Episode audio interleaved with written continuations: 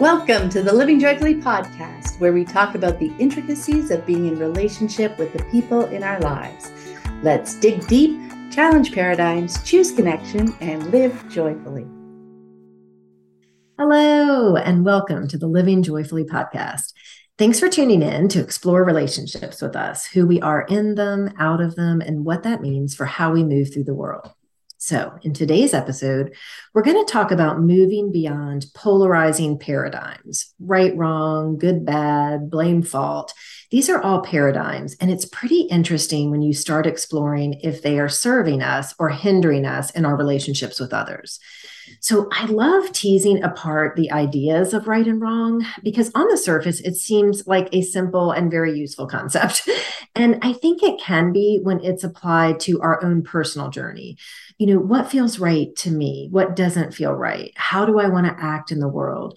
Who is the person I want to be in the world? It's when we start to try to impose our ideas of right or wrong or act as if there's one definition, you know, one definitive definition that it really just stops learning. So, standing staunchly in what could feel like a very justifiable position stops learning. Instead, we can ask, why does someone have a certain belief or act in a certain way? Why do some people agree with it and others don't? You know how can we move beyond that thought to start looking at the people involved? And even more importantly looking at the needs behind the behavior. What's driving the behavior? What's driving the action? And as we lean into that we learn more about the person and perhaps gain new insights into the whole situation. Insights we wouldn't have seen had we stayed stuck in our position of there's one right way. And so when we just look at behavior and judge it as right and wrong, you know, we're losing this chance to connect with the person in front of us, be that person our child, a friend, our partner. We're losing our chance to understand their motivation and the need behind it. And it's in that place of refraining from judgment that we can choose connection and understanding. If the behavior is impacting us, I guarantee you the fastest way to stop it while still remaining connected is to address that underlying need. Because once the need is addressed, the offending behavior no longer serves a purpose and it just falls away. Yes, yes, yes, yes, yes. Judging another person's behavior is so often disconnecting and that's precisely because it's a surface level perspective, right? Digging in to find the underlying need they are trying to address with that behavior hits so many more connecting notes between us. We learn more about them. They feel more seen and heard. The challenging behavior fades, and there's much less need for any relationship repair at the end of it all. And another situation where the idea of right and wrong can cause upset in relationships is in how someone else chooses to do something, right? Mm-hmm. So beyond behavior, is there really a right way to pack the dishwasher? Maybe. or to fold clothes or to play with a toy. Surely there are ways that are right for us. We absolutely have our preferences, but we can take that too far when we expect others to do things the same way that we do. It's like when we expand right for us to mean right, period. Of course, sometimes those other ways just kind of grate on us, right? like utensils the wrong way up in the dishwasher. I have found it helpful in those moments to remind myself that the way they are doing it probably feels just as right to them as my way feels to me. That is always such a good reminder. Yeah, I also, yeah, right, right. I still use it all the time, just as a way to process. And I also sometimes ask myself, well, if I believe that my way really is the best way, am I willing then to be the one who does the task? Or might I instead right. choose to be just grateful that someone else has done it? Because either of those choices is more connecting in a relationship than trying to control another person's actions. It's like the relationships are is my lens, it's my priority. I'm also going to bring those considerations into my self talk, into what I'm thinking about the situation or the rub that's happening, right? Right. And then it boils down to choices too. You know, am I going to choose this dishwasher being loaded this way versus this relationship you know am i going to put that above? And so i think it's just really interesting to play with those ideas and really walk yourself through it versus when we get stuck in that no this is the way. And we have this you know shrapnel that has injured lots of people around us from that but um, it's it's kind of the same too with the ideas of good and bad. So again, that boils down to a judgment, often a snap judgment of how something or someone fits into our ideas of how things should be. But you know, we're talking about humans here, and as we've discussed before, humans are complex. They are different, and they absolutely resist fitting neatly into boxes. So if we go back to behavior and we label it as good or bad, we again lose sight of the need that they're trying to meet. And we do it a lot with children. You're a good boy if you're doing this thing I want you to do, and a bad boy if not. So you're a good boy if you're sitting still and being quiet, and a bad boy if you're fidgeting and making noise. But what if your whole body is telling you to move? What if you've been sitting for hours and you just can't do it anymore? If instead we look at the need, we don't have to judge the person. We can help them figure out how to meet the need or to see if the environment is not the best place for them right now. And what that does is develop a person who doesn't see themselves as good or bad based on, you know, outside opinions, but a person who can listen to their body, state their needs and find solutions that work in the environments that they're in.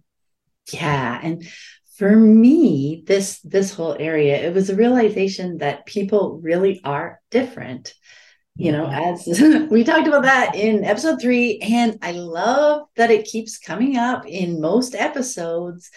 Um, but it, that realization helped me ease up on judging other people through my personal lens of good and bad I could see that choices that felt good to me didn't necessarily feel good to others.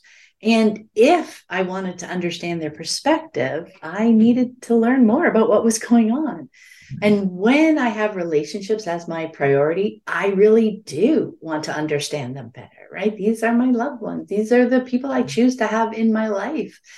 I really do want to understand them better. And I want to help them process through whatever's feeling off for them, finding solutions that feel good to them. Again, in the context of those deeper connected relationships, the framework of good and bad is surface level and limiting. The real world is so much richer and messier all at the same time, right? so much richer, so much messier. and like you said, you know, that's where the learning is, though. You know, sticking to cut and dry one right way answers just shuts down learning and connection. And so another thing we do is we tend to judge situations as good or bad. And so I'm just going to pop in a quick paraphrase of the Taoist farmer story who says that maybe might be a more useful idea. And so the paraphrase uh, the farmer's son lets out their one horse. The village says, What bad luck. Maybe, says the farmer. The horse returns with a herd of other horses. What good luck, they say. Maybe, says the farmer. The son breaks his leg working with one of the new horses. What bad luck, they say again. Maybe, says the farmer. The army comes to the neighborhood to conscript the young men. His son isn't taken because of the broken leg. So life is filled with events. If we spend our time judging each one as it comes along, we take ourselves out of the moment. We don't know how things will unfold. So let's just face what's in front of us without judgment keeps fear out of the equation. It keeps us squarely in the moment. And that is the only thing that we have control over anyway. Right. I love that point. When we're judging all the things that are happening around us, that thinking takes us into our heads and it takes us out of the moment. And the other piece is we lose our sense of flow, like not literally flow moment to moment per se, but as the story tells us, flow over time. Like things in the world are connected. That that is another uh, you know thing that culturally we kind of stumble around. We're very much here's the thing in front of me today, going to do it efficiently, productively, it's done. Good, bad, however, and then just move on to the next thing.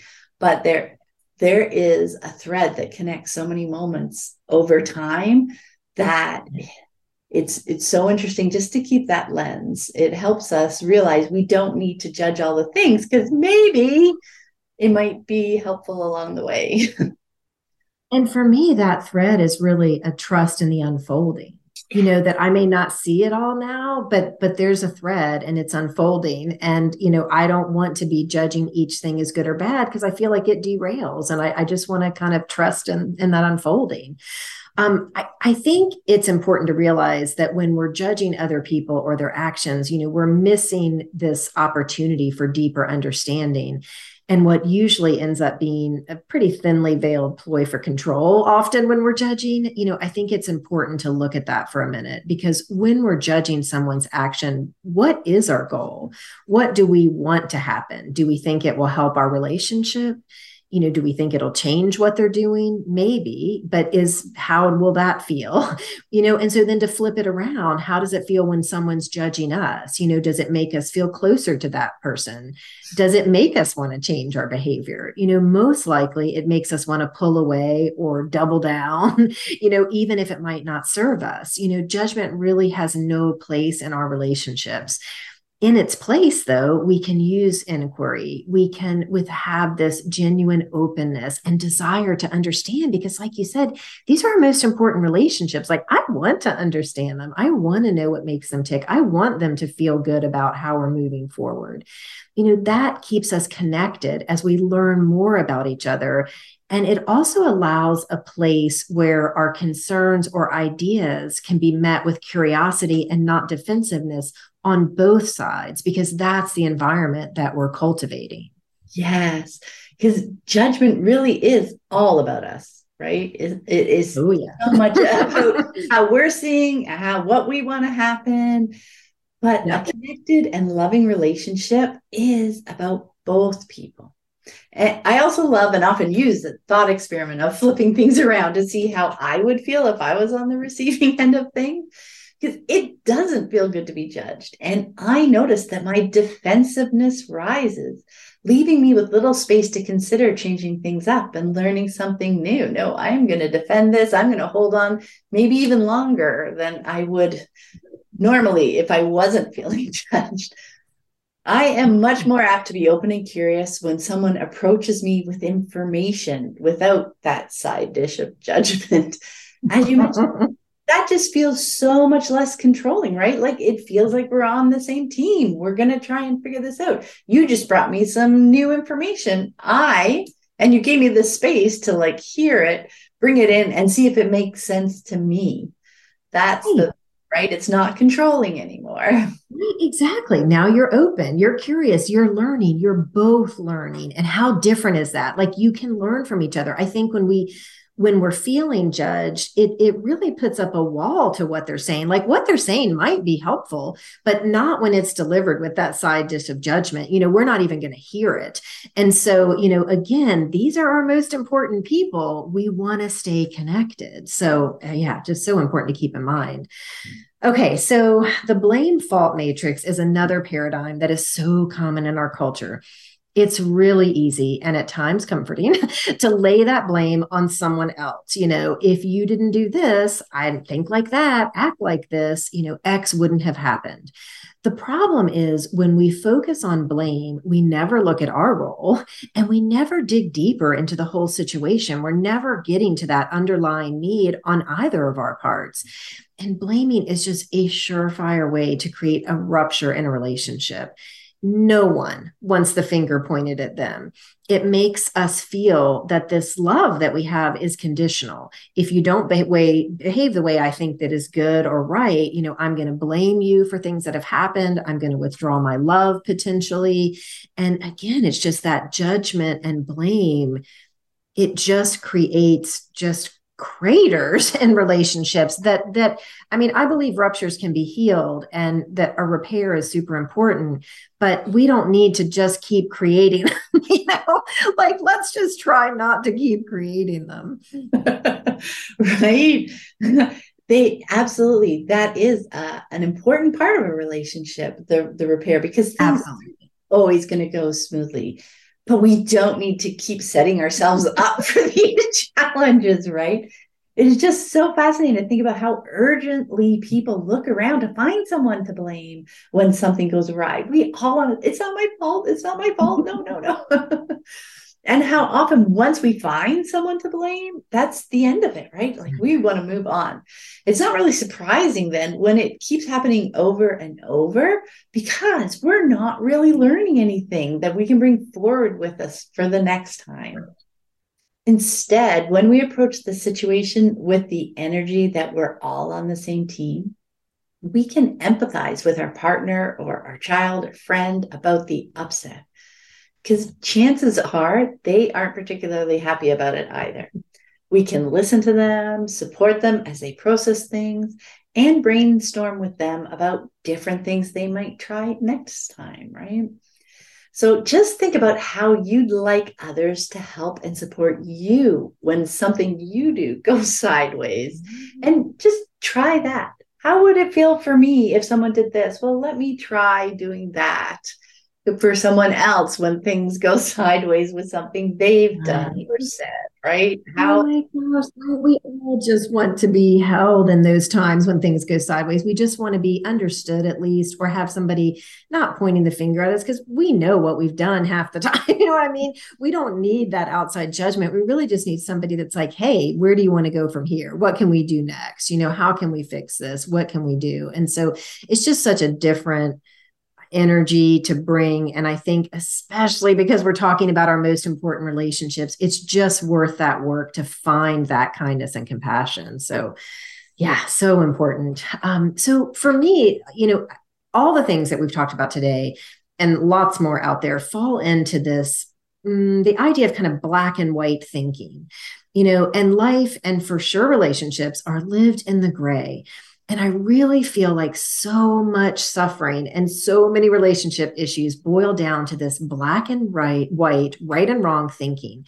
There's not one right way to do or be. There just isn't you know, we make the choices we make in each moment based upon all kinds of factors, including very changeable things like how much sleep have I had or food.